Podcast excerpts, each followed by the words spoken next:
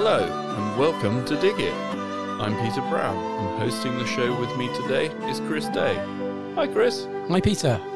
Wow, March in the garden. Daffodils are out, the wind's blowing. The, uh, the, the Forsythia, Peter, for the first time ever, was out at the end of February. Oh, right, okay, I didn't see that. Yeah, but yeah, n- yeah, it- it's certainly it's an interesting year this year with regards to bulbs and timings, isn't it? I think the snowdrops seemed a little late, and then everything's come flying forwards. That's right, and uh, certainly, yeah, with the bulbs, and also the fact that we've had so much rain last month, of course. Um, those deluges really did obviously impact on all the fields, and I know our stock here was suffering a little bit from uh, a little bit of waterlogging until until the last last, last week or so.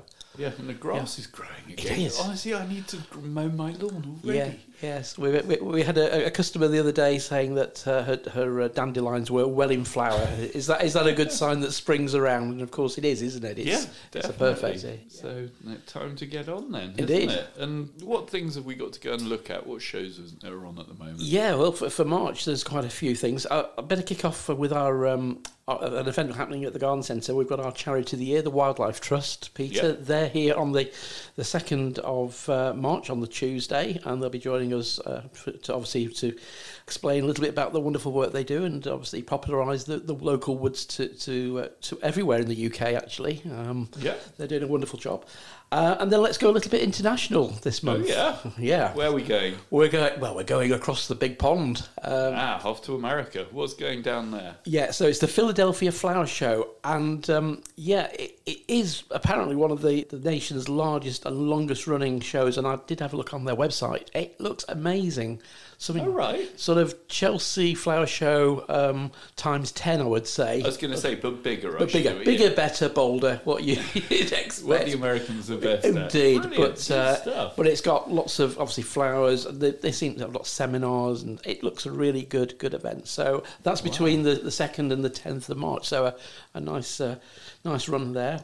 Um, and then a little bit closer to home on Sunday the 17th of March there's one of the, these rare plant fairs which are obviously popular as we go into the spring. This one, the first one's at Bishop's Palace in Wells in Somerset, a lovely location for uh, a rare plant fair. So Okay. that one, yep. And then we go again, actually right round the world. We go, uh, well, Down yes. under. Down under, indeed, um, to the Melbourne International Flower and Garden Show. So this is um, it's held at the um, Royal Ex- Exhibition Buildings and Carlton Gardens, and again, it looks pretty amazing. It- It's very lifestyley by what I could see on their website. So Is that a bit like the Gardener's World show then? I think it's- over here. I think it's in that same sort of vein. Yes, it looks yeah, but uh, really good there, and obviously lots of things to, to do. So that's between the twentieth and twenty fourth of March. Um, and then at the Garden Centre, another big event for us. That's on Wednesday the twentieth. Is our Orchid Day. Oh right, brilliant. And who have we got hosting it this year? So we've got Manos back. Manos, Yes, yeah. brilliant, great stuff. He always gives us loads of tips and Mm. great ideas. And if you want to search through the archives, he's done a couple of podcasts now. It has, he? yeah. Terrariums back in the in the autumn of last year, wasn't it? And then uh, Yep. a, a couple of years ago, uh, obviously talking orchids. But uh, he'll be here and he'll be doing his MOT for orchids. So if you've got a, an ailing orchid and you're local to the garden centre, bring it along and he'll uh, he'll work some of his orchid magic. Yeah, on- he on repots them quite often, doesn't he? And yeah, teaches you how to Mm. Yeah. do that. And I I always learn so much from him. He's uh, very- very inspiring, it, isn't yeah. he? Yes, It's very, yeah. very interesting. And obviously, we were Mm. speaking only the other day, it seems, to Peter White, the Mm-hmm. um, president of the Orchid Society. Indeed. So if you're into orchids, maybe have a listen to that podcast. Most definitely, yes, yes, it's there to, to, to listen to on our on our back uh, catalogue. Twenty third of March, uh, another uh, rare plants uh, show at Digby Hall, and uh, Right. That's one. Yeah, that's down in Sherborne, so down in lovely Dorset. Um, Yeah. and, uh, again, it's uh, free admission too. Can't be bad, and that's between ten and two. Um, on the 23rd and 24th of March, Falmouth Spring Show. And this is, again, a, a really historic show by, by the looks of it on the website. Lots of activities, obviously plant classes. I mean, it's a very traditional country show. So lots of uh, you know, competition, com- competitive classes too. So that's one to look out for. I like their website address, propercornwall.co.uk. it's a proper. Yes, well, not- they've got great beer from down that way, proper job as well, haven't It- they? it That's did, yes, awesome yeah. Brewery, so yeah. and I suspect there'll be a few Cornish pasties later as well. There, that has to has to be, doesn't it? Yeah. And as we're in the month of March, Peter, it might be just worth giving a shout out because we sort of just missed um, the mention for this last uh, month. But Monty Don's back on our TV screens. All right, okay. uh, with his Spanish Garden series. I watched the first one the other day. It's uh, the BBC have been very, uh, very, very coy. They're releasing one once a week, so we're being Yeah. rationed to an hour of Monty every on Fridays for the, for the next uh, few weeks. But you can catch it all on the iPlayer. yeah. But uh, I was really impressed. He's a very good travel presenter, I have to say, and he does show a lot of passion about the gardens, and you do learn an awful lot about uh, where he's where he's travelling to and from. So uh, worth That's worth a watch. I'll have a look at that because I love Spain. It's Mm. one of my favourite countries to go and visit for the summer holidays. And Yeah. yeah, because I've been to the Gaudi Gardens. Um, well, I think it was his house and gardens in Barcelona. Oh, lovely. Mm. Sort of one of those. I would say terraced gardens. It's Yes. on the side of a hill. Yep. It's a beautiful view down across Barcelona. Right. Um, but yeah, the the plants. I don't know whether he designed the sort of gardens per se, but it was well worth a visit. So- Mm-hmm. Sounds but good, that's the yes, only yeah. only garden I've seen so far in Yeah, Spain. excellent. And uh, yeah, I suppose that sort of takes us on to the uh, onto the news, Peter. And there's there's quite a lot of it this month, to be honest with you. Okay. First of all, the um, the Times, the Irish Times, did a really good article about um, a, a TV. Well, he's, a, he's sort of a TV celebrity. It's TV Doctor Amir Khan. He's a, a GP, but he's he's a very yeah he's a very keen gardener, a very passionate gardener. I didn't realise. Yeah, and um, I think through lockdown he did quite a lot of um, uh, videos, YouTube videos from his garden, sort of sort of pushing the, the well being and the, the improvements to our mind and soul. you know, the garden. Yep. So he's done, and he's just basically saying how you know instrumental since then gardening has become, and obviously um, almost GPs are now sort of prescribing gardening as a part of their prescription Yep. uh, to health. And I think it was a, it's a really interesting thing. And He's very much involved in uh, a lot of um, of the charities as well, including the uh, RSPB, the wild. He's a vice president of the Wildlife Trust as well, and even the, the British Hedgehog uh, Association. But it's a well worth a, a good article to read if you want to be a little bit inspired and find out what the you know the GP's view on the way we, we garden and, uh, and the, the benefits it brings to our uh, our lives. Ah, brilliant. Yeah, because uh, something I'd not really realised. Apparently, wellness Hmm. is um, essentially meditation. Okay. From what I understand, but it's the modern take on it. They've rebranded it, um, of course. But essentially, it's yeah, Mm-hmm. thinking about sort of your body and your mind and all of that. I, I'm sure I'll get shouted down for saying such an outrageous thing, but No. I, I, I never really understood what wellness was until a, a while ago. Yeah, well, if if you if you are gardening, you are in, you're in a nice you're in a good place, aren't you? That's the thing. Well, yeah, I think geographically and uh, maybe mentally Not too. only that, uh, yeah, I mean, it's the physical exercise that releases obviously the endorphins and It did. makes you feel proud of the fact that you've achieved something, which Yeah. is always good, and getting out in the fresh air is always good. But the one that I read recently was. Uh, Hopefully, we'll be interviewing him soon. Uh, one of our future guests uh, was saying about how many times have you ever had an argument in a wood? Oh, right. Because when you go out walking and mm-hmm. enjoying like a woodland, mm-hmm. Yeah. Do you ever go mm-hmm. there to have an argument? No, no. yeah, you yeah. go there to enjoy yourself and enjoy the peace and tranquility in the environment. And Yeah. I was like, yeah, that resonates with me. It is a, it's a nice thing going for a walk, It isn't is. it? And, And just- yeah, connecting with everything around you and connecting with the soil too, isn't it? Yeah. yeah, indeed. that's it. And uh, also in the news, there's um, an article basically labelled "Pollution Busters." So this is a this is a story from the Surrey Global Centre of Clean Air Research, and they were saying that it's not all trees are particularly good for cleaning pollution. Some are better than others. I suppose we all know that. Yeah, yeah. Um, but cutting to the chase, Peter, it looks like that uh, Japanese cedar and Lawson Cypress. Now, Lawson Cypress, of course, is one of the um, one of the parents of Leylandii. I was going to say, isn't that yeah, Yeah, the, yeah. The, the, the tree that everyone loves to hate? Indeed, um, but obviously evergreens are the ones to go. But obviously deciduous trees have their place, so um, it's, it's interesting. I mean, I don't think it really tells us too much, but they've, they're obviously doing lots of research on that, and uh, they've set it up um, on the A3. Uh, Right. I suspect quite close to Wisley Gardens, actually, um, Yeah. in that, that part of the world, uh, through through Surrey, because obviously that is a really busy bit of road. Certainly, the times I've been to, to Wisley, it's incredibly busy throughout the year. Mm-hmm. Yeah, well, it's, a, it's sort of rat run down to the coast. Isn't It is, yeah, after yeah. So that so that's uh, that's a little bit interesting. Um, and then moving on, um, Plant Heritage, um, Yeah. they're doing their usual threatened plants of the year 2024 competition. It, it uh, basically returns um, now, and they're basically looking for um, these threatened plants. So if you've got a they're basically asking gardeners across the UK to search for any rare or unusual plants and uh, Right. to, to basically register them. And the winner, and there will be a winner, will be Mm-hmm. announced at the RHS Hampton Court Palace Flower Show uh, later in the year in July. So okay. uh, yeah, so that, that's good. So it's, it's, a, it's a good thing. So if you've, you have got something a little bit different in your garden, you've not been able to identify it, then this might be an opportunity to uh, maybe uh, Work But- out what it is. and, and but maybe put it on the map and put yourself on the map too, perhaps. Brilliant. Yeah, Good so that, yeah. So that's that's the garden heritage. We'll put the link on the on the show notes, Peter, for people to to, to look at that as well. Mm. Yeah, and um, going back to trees, there's a lot of work on obviously disease resistance uh, there, and the um, there's some work being done on uh, up in Scotland. Obviously, Right. the uh, the Dutch elm obviously at- attacked and Well, Dutch elm disease wiped everything out, didn't it? Pretty It much in the seventies. Yeah, they reckon it was about 60 million trees. I think that was the that was the number. Maybe a bit more than that. I don't know, but it's it's huge, huge numbers.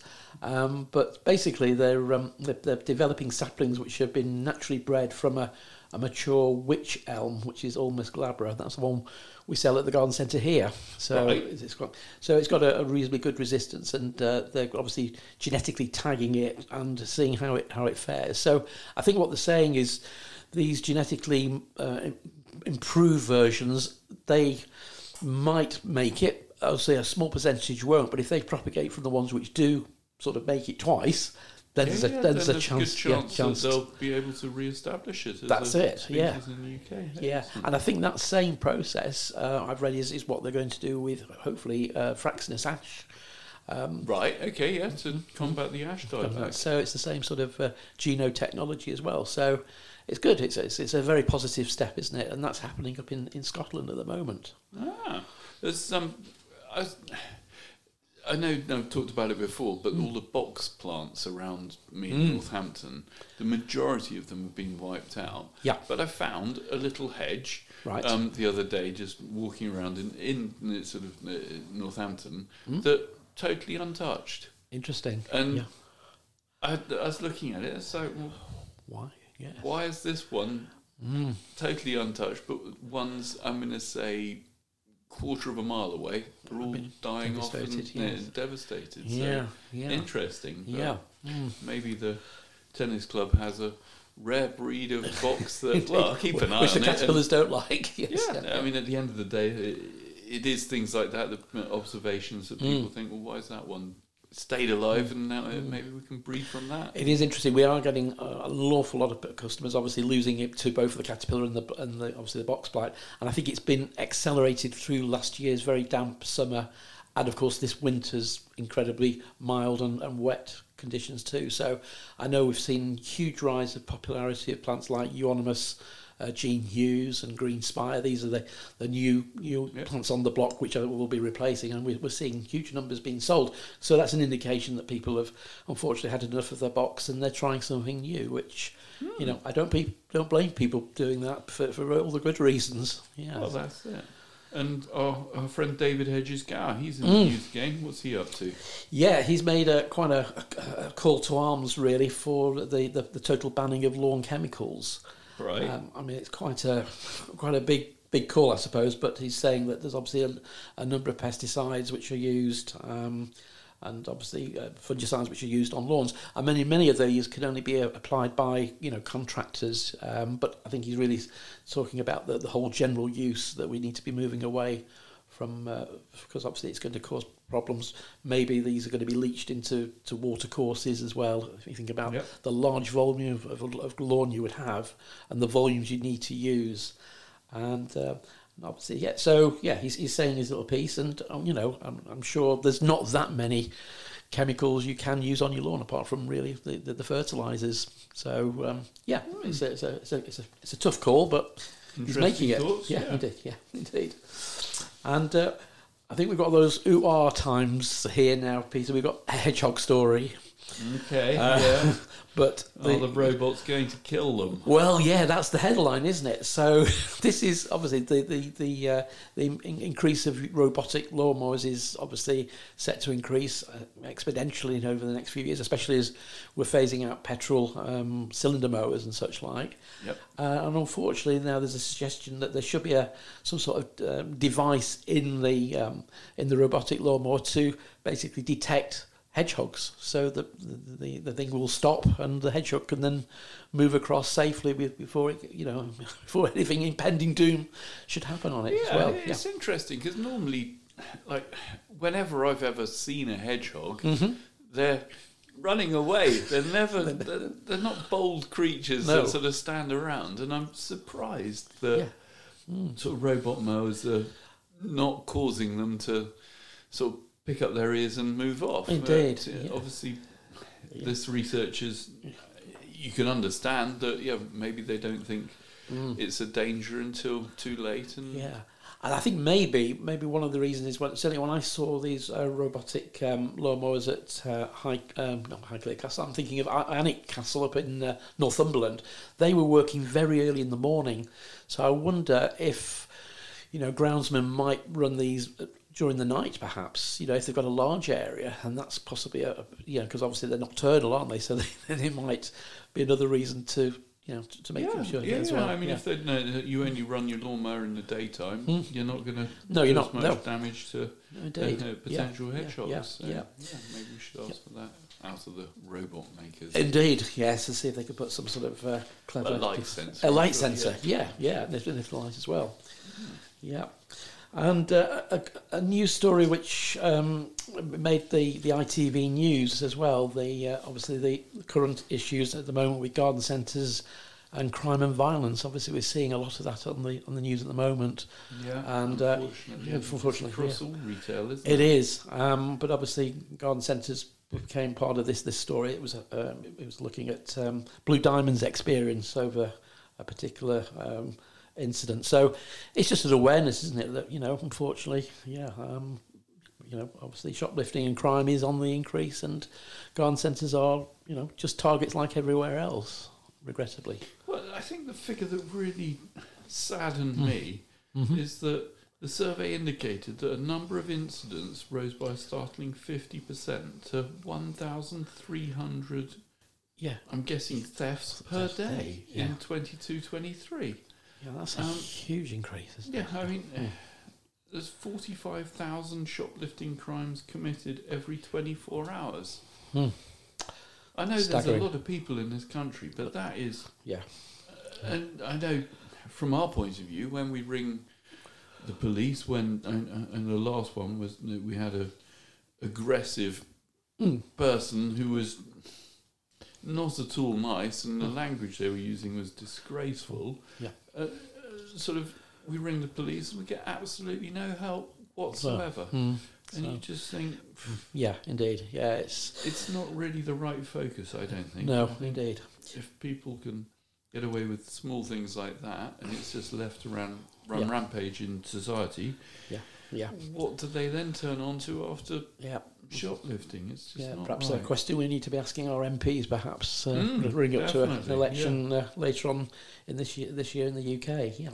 Uh, on a slightly brighter note. Um, Garden plan for Queen Elizabeth, the late Queen Elizabeth. So there's a new, f- uh, the site of a former nursery at Regent's Park Right. is set to become a new garden to commemorate the life of Her Majesty uh, Queen Elizabeth the, the Second, um, Brilliant. which is good news, isn't it? Yeah. No, no, no, well, she was such a keen She, yeah. gardener and loved the trees, and I mean, you think that all the times that she went to Chelsea, and uh, Mm. Indeed, yeah, yeah. it's uh, brilliant that they're, they're doing that, so that's Yeah. great. So that will be work's going to begin this spring, and uh, the garden's due to open in 2026. So uh, and that'll obviously then would have, would have marked the Queen's 100th birthday. So that will be a really nice tribute. Um, Hmm. Mm, Look uh, forward to going and seeing that in yeah, a few years' time as well, once it's yeah. established itself. Indeed, indeed, yes. And um, uh, and our, uh, we mentioned about Monty Don's uh, Spanish gardens. Uh, he also is in the news as well. He's um, saying to his Waitrose followers to buy peat free, which is good because Hmm. we're, we're obviously in 2024 now and things are changing this year, um, albeit a little bit slower than we perhaps thought. Yeah. And um, yeah, so he's he's really sort of pushing the, the envelope and suggesting that we, we need to obviously protect our uh, uh, peat boglands, and now is the time to, to take the uh, the, the peat free option uh, in our gardens this spring. So uh, Well, now that we've got some mm, better quality compost than a few years ago, why yeah, not? Indeed, yeah, yeah. Let's let's uh, let's harness it as well on that side. Hmm. Yeah, and a few little little things which I spotted. Um, there's a uh, we talked about lichens and lichens. Uh, Yeah. Um, you know they are re- resilient plants to save. They, they've they're sort of making the news as well. Um, lots of interesting um, surveys on there as well, and there's lots of experiments. Um, and there was an experiment that lichens were attached to the outside of the International Space Station.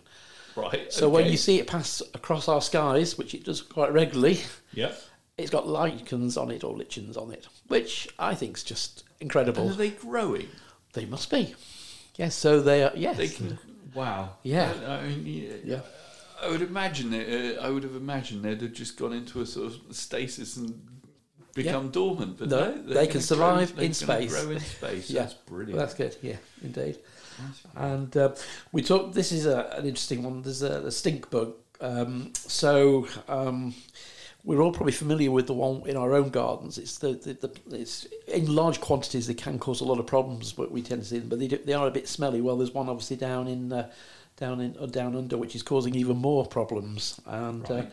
They're um, they they basically uh, causing a few uh, problems. And it's a, basically it's a it's a non-native species which is uh, has caused problems. But it actually came in via uh, a, a shipment of electric cars.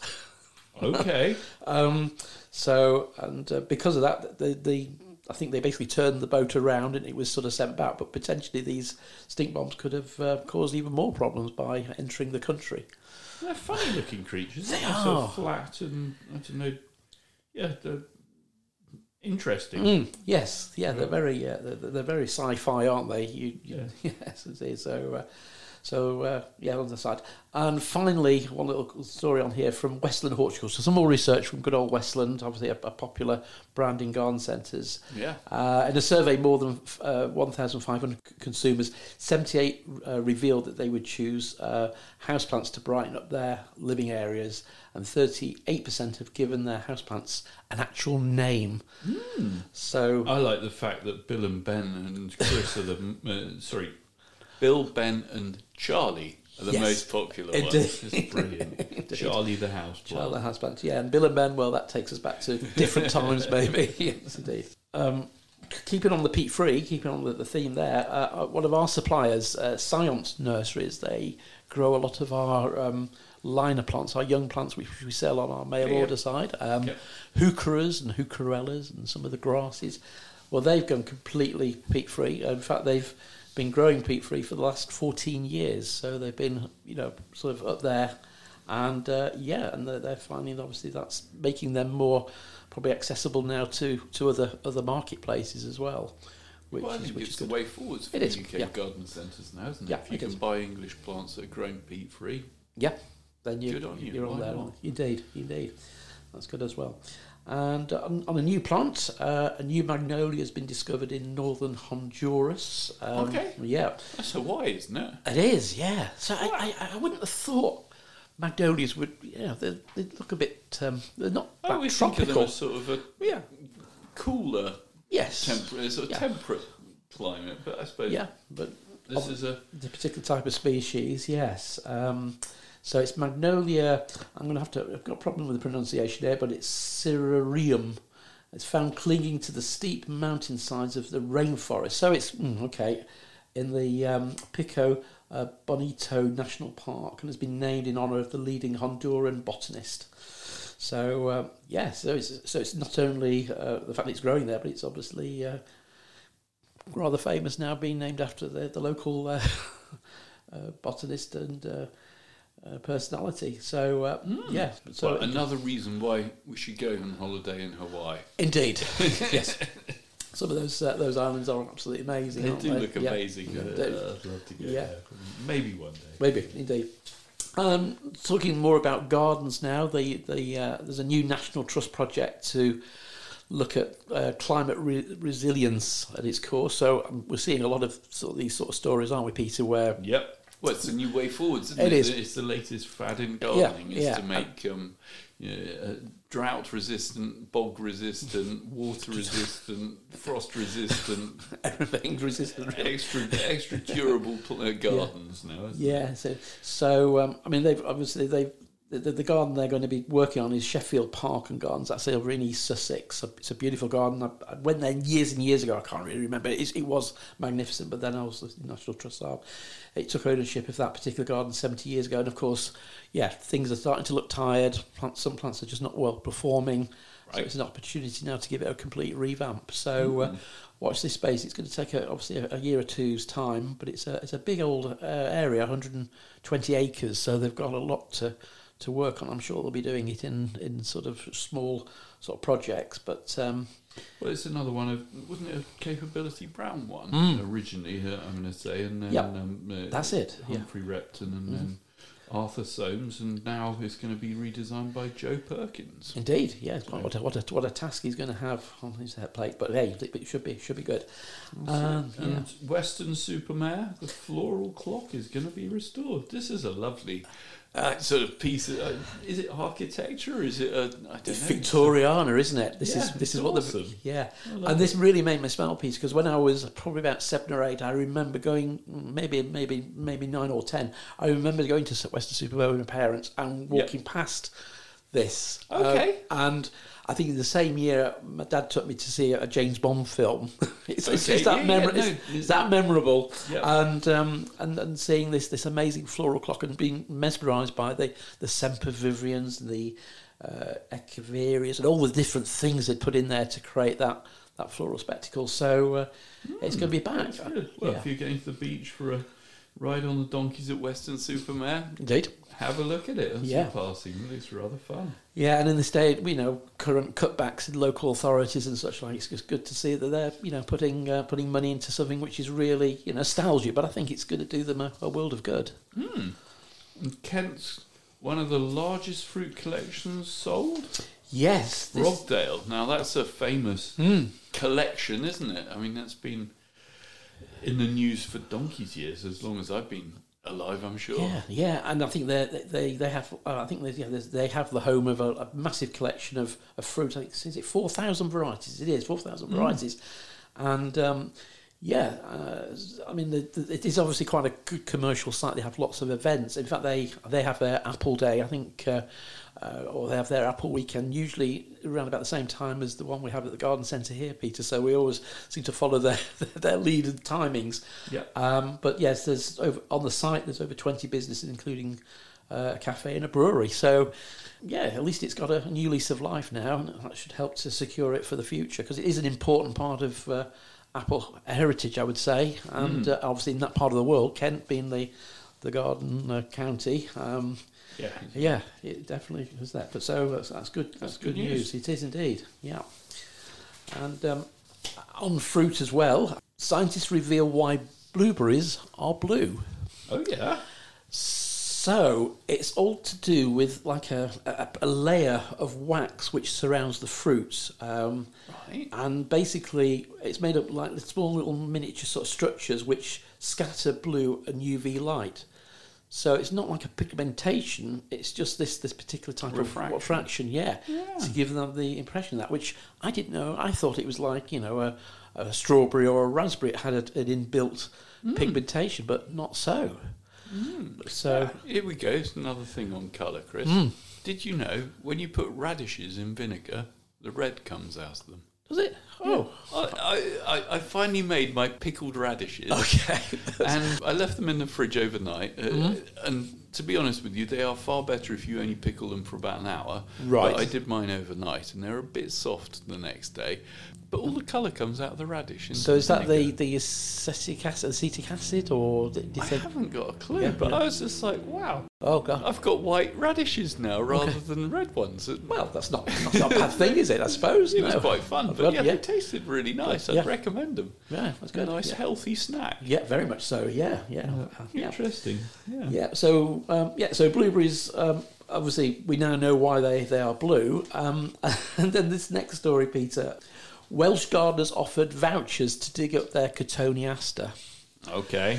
So this is only It's happening. taking over. Is this like the azaleas? Yes, it is. wild? Yeah, you've got it in one. So this is the the North Wales Wildlife Trust Mm. are offering gardeners a twenty pound garden voucher to remove Cotoneaster plants from their own gardens Okay. as an incentive. So this is Cotoneaster horizontalis, which is a well, I mean, I've got one in my own garden. It's a lovely, lovely Cotoneaster, and often Mm. used to grow against uh, fences and walls or as a ground cover plant. Yep. But obviously, it's taking over the uh, the wonderful um, hillside over the uh, the, the, the limestone, yeah, uh, grasslands as well. So it's it's and that's obviously hitting Well, habitats. it's one of those plants you always see blackbirds and uh, birds picking off the little berries. So I Indeed. guess it's a Mhm. easy one to Indeed. spread the seed. Indeed. yeah, and that's why they move around. Yeah, so, but uh, this particular one was introduced to the UK back in 1879 from Eastern Asia as an ornamental plant, but of course it's now moved on to a it's a it's a listed uh, Schedule Nine of the UK Wildlife and Countryside. So it's got a it's got an order on it really. So Uh, it's a pest now. it's, it's got a banning order, yes, uh, and there's an incentive there. So if you're in uh, North Wales, maybe, uh, and you've got a Cotoneaster horizontalis, it's suddenly got a, a twenty pound uh, uh, incentive attached to it as well. Twenty pound bounty But- on its head, no Yes, less. indeed. That's Yeah. interesting. and um, we can still sell it though. Yes, yeah, so we're, is we're, it just the Welsh that just don't like it, or just- is it? Yeah, it's obviously in this part of the the uh, the Welsh countryside it is causing problems. So it's very regionalised. Fair enough. Uh, so yeah, it's not on, appeared on any other on any other news sites apart from uh, North Wales. North Wales, yeah. enough. And there's um, a couple of stories. The also uh, the RHS are calling on the public to spot bumblebees on blooms. It's this is their annual survey, Right. and uh, it's obviously organ- it's supported by the Bumble Tree uh, Bumblebee sorry Bumblebee Conservation Trust. Yeah, and uh, yeah, any time from now right through till the end of May. Uh, so if you, you know, we'll, we'll put the link on there, and uh, obviously you want to see. I've seen a few bumblebees already. Well, so they far always come out before all the other bees, Mm. don't they? Because they've got more body mass and they can maintain their heat better, from what I Ah, understand. right, And, yeah. um, that's why they're always out first. And Yeah, but I s- I s- yeah, I saw one on um, when our snowdrops were in flower sort of a week or so ago. Peter actually one Yeah. literally bouncing on the top of the flower, obviously taking what what little What nectar nectar. there. But it's just such, such an unusual sort of uh, proportions, isn't it? The size of to, to the flower. bumblebee and uh, probably bigger than a flower. Indeed, indeed, yeah. Yeah. And uh, a celebration as well. The uh, HTA, the Horticultural Growers Association, celebrated 125 years. So Mm. for for um, for gardeners, you know, maybe the HTA might mean something, but for, for a lot of gardeners, it's usually garden vouchers, isn't it? I was going to say, Yeah. I think most people know them most for the garden uh, garden vouchers, and they're wonderful presents. I They think are, if you've got a relative or a friend who likes gardening, what Yeah. better Yep. thing to give them than well, it's no longer a voucher, is it? It's now a card. A card, It's yes, a preloaded card. And, Yeah. um, Mm. but equally, they do a lot of sort of other things Mm-hmm. in the garden industry. I mean, they, they obviously have a voice with MPs and Parliament. uh, Very much so, they're of a, a, a very recognised body in Yeah. our industry, aren't Yeah, they? they are Um, indeed. And uh, yeah, you mentioned about vouchers. You know, we've got this month, in in month of March, we've got Mother's, Mother's Day, they got a special promotion on Mother's Day cards. Cards, there you go. Yeah, and uh, and obviously with Easter at the end of this month as well. So yeah, uh, very important. And uh, yes, certainly it's the environmental campaigning the HTA do so much for, and certainly with the big peat debate, and obviously you know post Brexit as well, they've had quite a big voice, haven't they, Mm. on that side as well. So uh, Yeah, and as much as the vouchers might be a commercial part Mm. of what they do, it does actually keep them In the it, it's sort of working and um, funded because the, so they can give their voice to the, the politicians and make our uh, our requests heard, as it were. Indeed, yeah. No, they're an important important voice as well. Yeah. And um, on the on the final stories, uh, Peter, we just uh, we'll give a, a shout out to Michael Perry, a good good friend of the podcast. Um, he's going to be the, the show host of next month. So this is April's uh, first urban um, RHS urban show in Manchester. Okay. So he's uh, he's sort of the ambassador. So he's going to be fronting that, which is really good to see. And um, yeah, that will be uh, something to look forward to. And that's basically next month. So that's the 18th to the 21st of April. But I Yeah, thought 'cause it, he's known as Mr. Plant Geek. Isn't that's he? it. Yes, Yeah, you follow him on his uh, on his on his socials. He's always very entertaining, and he has been uh, out and about. And certainly, I, I went to a, a gardening show a couple of weeks ago, Peter, and he he was only there for about two and a half hours. Yet the amount of pictures on his socials, he looked like he'd been there all day. Oh, right. So he was obviously uh, getting, and he's, he's great for the gardening trade. He's really helping us to, to promote new plants and new products, and uh, yeah, which is which is what it's all about, isn't it? Mm, yeah, yeah, Definitely. So I guess Hmm. now we're on to top five, is it? It is, What's yes, selling yeah. In the garden centre. Yeah, so I, what I thought this this month, Peter, because we're all about to, well, I've already started doing a little bit of propagation. I was going to say, yeah, Yeah. My, I'm thinking about putting my sweet corn in and Good. starting them off soon. Good, yep, yep. The sweet peas are in, yeah, and the, the broad beans. Your and peas things. and beans, have you got Yep. your legumes They're, they're, already? they're, they're sown. They're sown. Brilliant. Yep. Um, so let's have a look at the uh, the uh, top selling composts from last season. So we get a picture of what was was popular. And I thought it'd be quite good as well with the the peat debate as well. So Hmm. um, at number five, uh, Westland New Horizon All Plant Compost. That's a organic one. It isn't organic. Or- Yeah, it is. Yes, Is it, it well, it's a peat-free Peat, one as peat well. free. It is Yeah. peat free. Yeah, yeah, it's a good one. Um, it's, it's my second favourite, I'd say, of, of all the compost we sell. Yeah, definitely. Okay. Uh, number four is Miracle-Gro's peat free compost. Yeah. Uh, third place, Levington's multi-purpose plus John Innes. So if you're a traditional John Innes um, grower, um, John Innes, that that means it's a soil base. It's got a bit of loam some, in it, It's yeah. got some genuine soil in it. that's it. well. Yeah, yeah. Excellent. Okay. Uh, number two, the Gardener's multi-purpose compost from Westland, Okay. which has a little bit of peat, and uh, Jack's Magic, which is still going strong. And it's the all improved but peat reduced version. Yep. Uh, that was at number one, and um, yeah, Be interesting to see what's selling this year as Indeed. a comparison. it was. it? Yeah, yeah. Uh, um, so yeah. Peat is still Mm. available for this year, but like we, we think most likely will disappear by the end of we, we, this year. we would hope it would, but um, yes. Wait and Indeed, see. that's I'd say. Yeah. Fair enough, good stuff. And I guess it's that time of the show where you tell us what we better get on with, Chris. Well, I, I'm Is it co- too late for potatoes?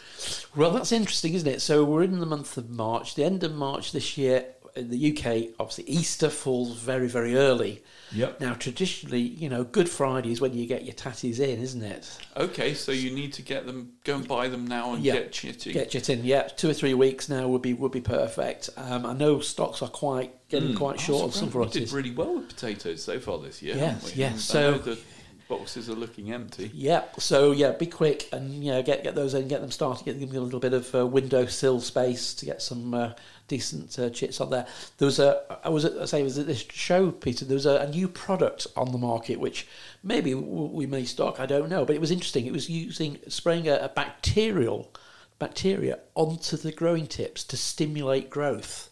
Okay. And the lady was saying it can increase crops by up to 60%. I said, really? She said, yeah, that, that all their, their research has shown. And um, it's, it's a really clever little tiny product. I mean, it's a little sort of, uh, a little like an atomizer you'd buy for your orchids, you know, the Yeah, yeah, the sprayers. little tiny, yeah, Yeah. literally, literally probably holds, you know, about 250 mils of, of, of liquid.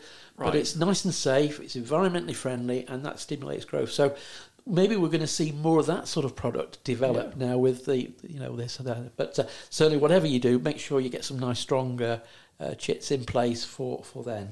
Okay. Um, yeah, so yeah, the, the, the sun shining, those dandelions are flowering, so you can start doing some major seed. But of course, it is the weeds, isn't it, which are going to be the, the problem.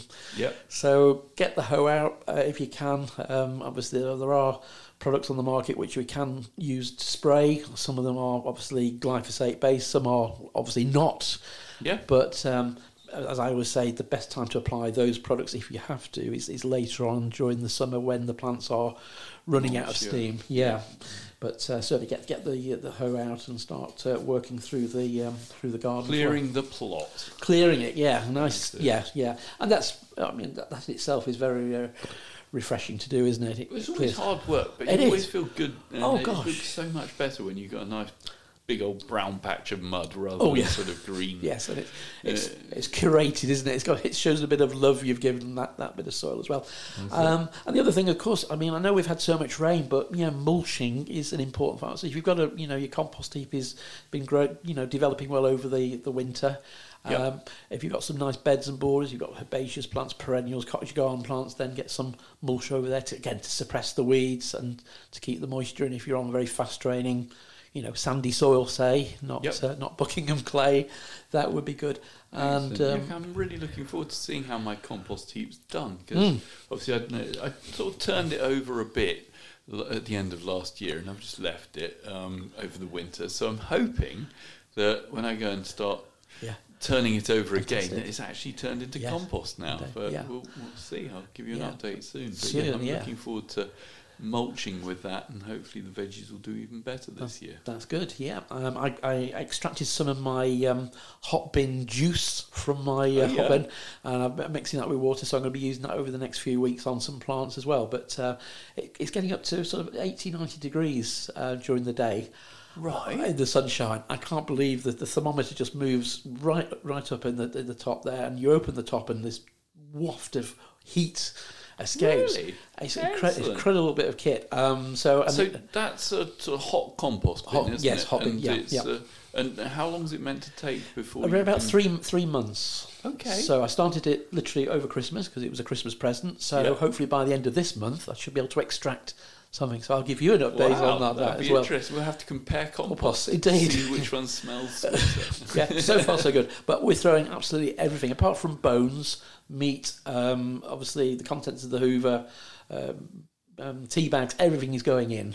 ah, And um, be yeah, interesting to see what comes out. Yeah, Yeah. uh, you, you, hopefully the tea bags don't leave. Because isn't the issue with tea bags that they've got plastic? yeah, I avoid that particular those particular brands. So Oh, okay, yeah, so- brilliant. So yeah. you're using uh, Yeah. proper tea bags, Tea bags, then. yeah, brilliant, yeah, good yeah. stuff. Yeah, good old Yorkshire Nice tea. Well, we'll see. uh, yeah, it'll be interesting to see how it turns out. Indeed, yeah, yeah. And what other things do we need to Yeah. get on with? So yeah, we're talking about veg as well. Um, yeah, in the next few weeks, garden centres and nurseries will start having little plug plants, but obviously try and grow some things from seed if you can. You know, Yeah, that's the so thing. much cheaper, isn't it? It I is. love uh, when you put the little. Pl- uh, I I grown in mine in cell packs generally, and I put them in the little propagator. Mm. Yeah. and yeah, you, you sort of leave it a week, and it's like, ooh, Yeah, it's ooh, through. something's popped up. It's so exciting. It is exciting, yeah. And uh, and the thing is, you- the thing is, you can experiment a little bit as well. And you only need literally a pinch of seed to provide probably enough plants at a time, anyway. So seed Yeah. goes a long way, just as long as you keep it dry and cool, and uh, it, it will last from you know quite a number of years. So so things like your cabbage, your collar your cauliflowers, obviously some of your your beans as well, um, your spring onions. They all can now be planted out, uh, sown, should I say, directly sown Yeah. uh, if you're going to go that way as well. Um, I mean, direct sowing is good uh, if, you, if you weren't growing large, larger quantities. Uh, we mentioned about potatoes. That's obviously good. Um, remember, you can grow them in bags too if you haven't got a garden. You know, use that as a good option well, too. They do so well in bags. They do, don't yeah. So and we've got the nice uh, bl- um, sort of black, uh, reasonably uh, poly bags in now in stock in the garden centre. So just one tuber in one of those, and just I think they hold about seven litres of compost. So they hold quite a bit of compost in the Yeah. in the day. So they're they're good. So um, if you like your tomatoes, then now's the time to sow those on the windowsill. Um, a lot of people, I suspect, have sown them probably a little bit earlier, and the plants are going to probably get a bit a bit lanky and a bit leggy. But uh, during uh, during March is a good time. That gives you sort of six eight weeks to get them to a decent size before either planting out or growing on in the uh, in the greenhouse as well. Yep. And um, yeah, I mean onion sets. I, I I mean I don't grow onions. I'm not, you you do grow a few onions on your allotment, Peter. I have honestly garlic and onions. Historically, I have grown them, but I always think they're so cheap. Yes. I, I, I always think, well, my allotment I pay all of thirty-five pounds a year rent on, but I like to get value for money out of it, and I, I, I always think, well, courgettes, squashes, Yeah. so uh, the things, uh, and equally green, uh, like things like the beans and. Uh, Runner beans and Mm-hmm. things that you can't buy so easily in the supermarkets, and Yeah. when you can buy them, they're often a bit more expensive. Yep. So yeah, my my allotment, I tend to sort of have the. I'm not saying rarer things, but yeah, Yeah, the- but that's it, that's more expensive items in the supermarket. And that's exactly how you should be doing it, really. If, unless you've got lots and lots of space where you can, you yeah, can. You I, I think yeah. that's it. And Yeah, if you've got the time as well, time, isn't it? It is a time and inclination. Yeah. yeah, um, so no, I don't grow my own onions. No, okay. But if you do, um, yeah, we've got the onion sets, which obviously is a slightly a cheats way, isn't it, of starting them off, but actually a really good way. Um, I know we've got a really good range of of Taylor's uh, onions, Stuttgarter, Giant, Hercules, and Centurion, all the big the F1 hybrid varieties. So Yep. they're really good at uh, producing, and of course they will make give you a crop by uh, sort of by July time, I suppose, Yep. early early August. Um, it may be March. Good time to, if you haven't already, get you some rhubarb crowns forced. Um, Yeah, yeah, I'm looking forward to starting my rhubarb culling again. I love eating rhubarb. It's Yeah, uh, yeah. Breakfast cereal. I, I, know, I know it makes the milk go sour, but I Oh, love it. yeah, indeed, yeah, and uh, yeah, and obviously give them a really good feed as well. If you if you're not doing that, and you're just trying to, you know, if you've just planted them or you're about to plant them, it's a good time of the year to to establish new crowns too. So look out Mm. for those in the garden centre. Things like uh, Timperley Early and uh, Victoria, um, Glaskin's Perpetual. They're all good good varieties to look out for. Yeah. Uh, plug plants, uh, we're, we're well into the, the kindergarten season now. Yeah, Uh, spring bedding Yes, I in the shops. I, I know.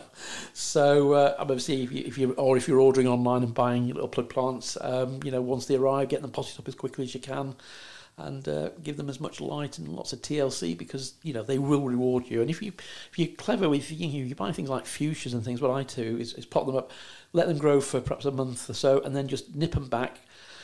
Long enough to take more cuttings, so I usually get two or three Ah. plants out from there. It's a good idea. yeah. So your 60 or 70p investment for your plug plant plant turns out to be sort of 20p because you Brilliant. Yeah, yeah, If you get three out of it Yep. instead of just the one, Yep. that's even So, better, isn't yeah, it? yeah. I am a Lancastrian, not a Yorkshireman. um, but uh, yeah, so that's that's an important thing to do, and just get them growing well. Um, the other thing, I suppose, you say the daffodils have been nice and early this year. Deadheading, yeah. Yeah, so I suppose so. So, yeah, tell us about that, Chris, because the, the trick is to leave the foliage, Mhm, don't intact. cut the foliage, Correct. isn't it? But you can take the flower, the dying back flowers. Yes. So with, with with with daffodils, you get quite obviously a distinct stem, don't you? And then Yeah. at the top, the flower. It's a matter of taking the flower and just just going back ever so slightly and taking what would become the seed pod. Yep. But you leave the whole stem then, like the leaves, then to naturally die back, and it's about six to eight weeks. They reckon if you, as long as you don't touch the, touch the foliage in any way, shape, or form, i.e., you don't knot it or do some, some strange things or cut it back, the plants will then give you a good show of, of flower next, year. Yeah, yeah, So yeah. it strengthens the bulb, doesn't it? It puts That's it. all its energy into mm-hmm. growing the mm-hmm. bulb rather than putting Yeah. them into seeds. And also, it's a good point as well. If you, when you're going round your garden, if you find you've got clumps which haven't flowered particularly well, now's a good time to lift those bulbs and then maybe slightly move them into a different place, but then plant the bulbs deeper. Because often what happens is the the bulbs generally move towards the surface, and that's when they stop flowering or Ah, can okay. make the, the bulbs technically go blind, which is it just means that the plant just needs to get more moisture and more food. So just by lifting them, putting some nice bit of uh, blood fish and bone or something in the soil, uh, yeah, or yeah, a bit of and root- replant them a bit deeper. yeah, and that usually brings them back quite well. So That's might be tip. might be worth doing that. Yeah. And it's snowdrop division. Mm. That's something that's sort of taking the press by storm at the moment, isn't Yeah. it? When getting your scalpel out and chopping up your snow snowdrops. it So did, There's yeah. quite a few in, interesting articles that I've Mm. been reading on that. Yeah, and it's yeah. The, the reason for doing that is you technically to propagate them, you do them in the green. So this time of year, as soon as that flower has faded, the plants are more likely to produce more bulbs, and obviously give you a better show for, for next year as well. So, yep. So, and that you can that the same applies to uh, winter aconites, the Eranthis as well. You can do the same with those. Oh, right. Okay. So uh, worth doing that as well. Um, and then yes, uh, watch out for lily beetles, Yeah. little blighters. Uh, they're around. Um, a couple of things you can do. I mean, uh, I u- you can use the, the Tropic glue, which we sell the, the glue. You know, the, the glue you use on um, uh, fruit trees Yep. to stop. Yeah, you can run that along the edge of your pots. Okay. So when the lily beetle, if you're growing lilies in pots, that's a good way of stopping them to get to the uh, to the soil and obviously burrow in and, and cause havoc with your, your your foliage as it starts to appear. Yeah. Um, yeah, and also uh, crown imperials, fritillaria, you know, the, frit- the big, Yeah, yeah. wonderful orange and yellow things. They are very prone to them as well these days. So Okay. have have something prepared for those too.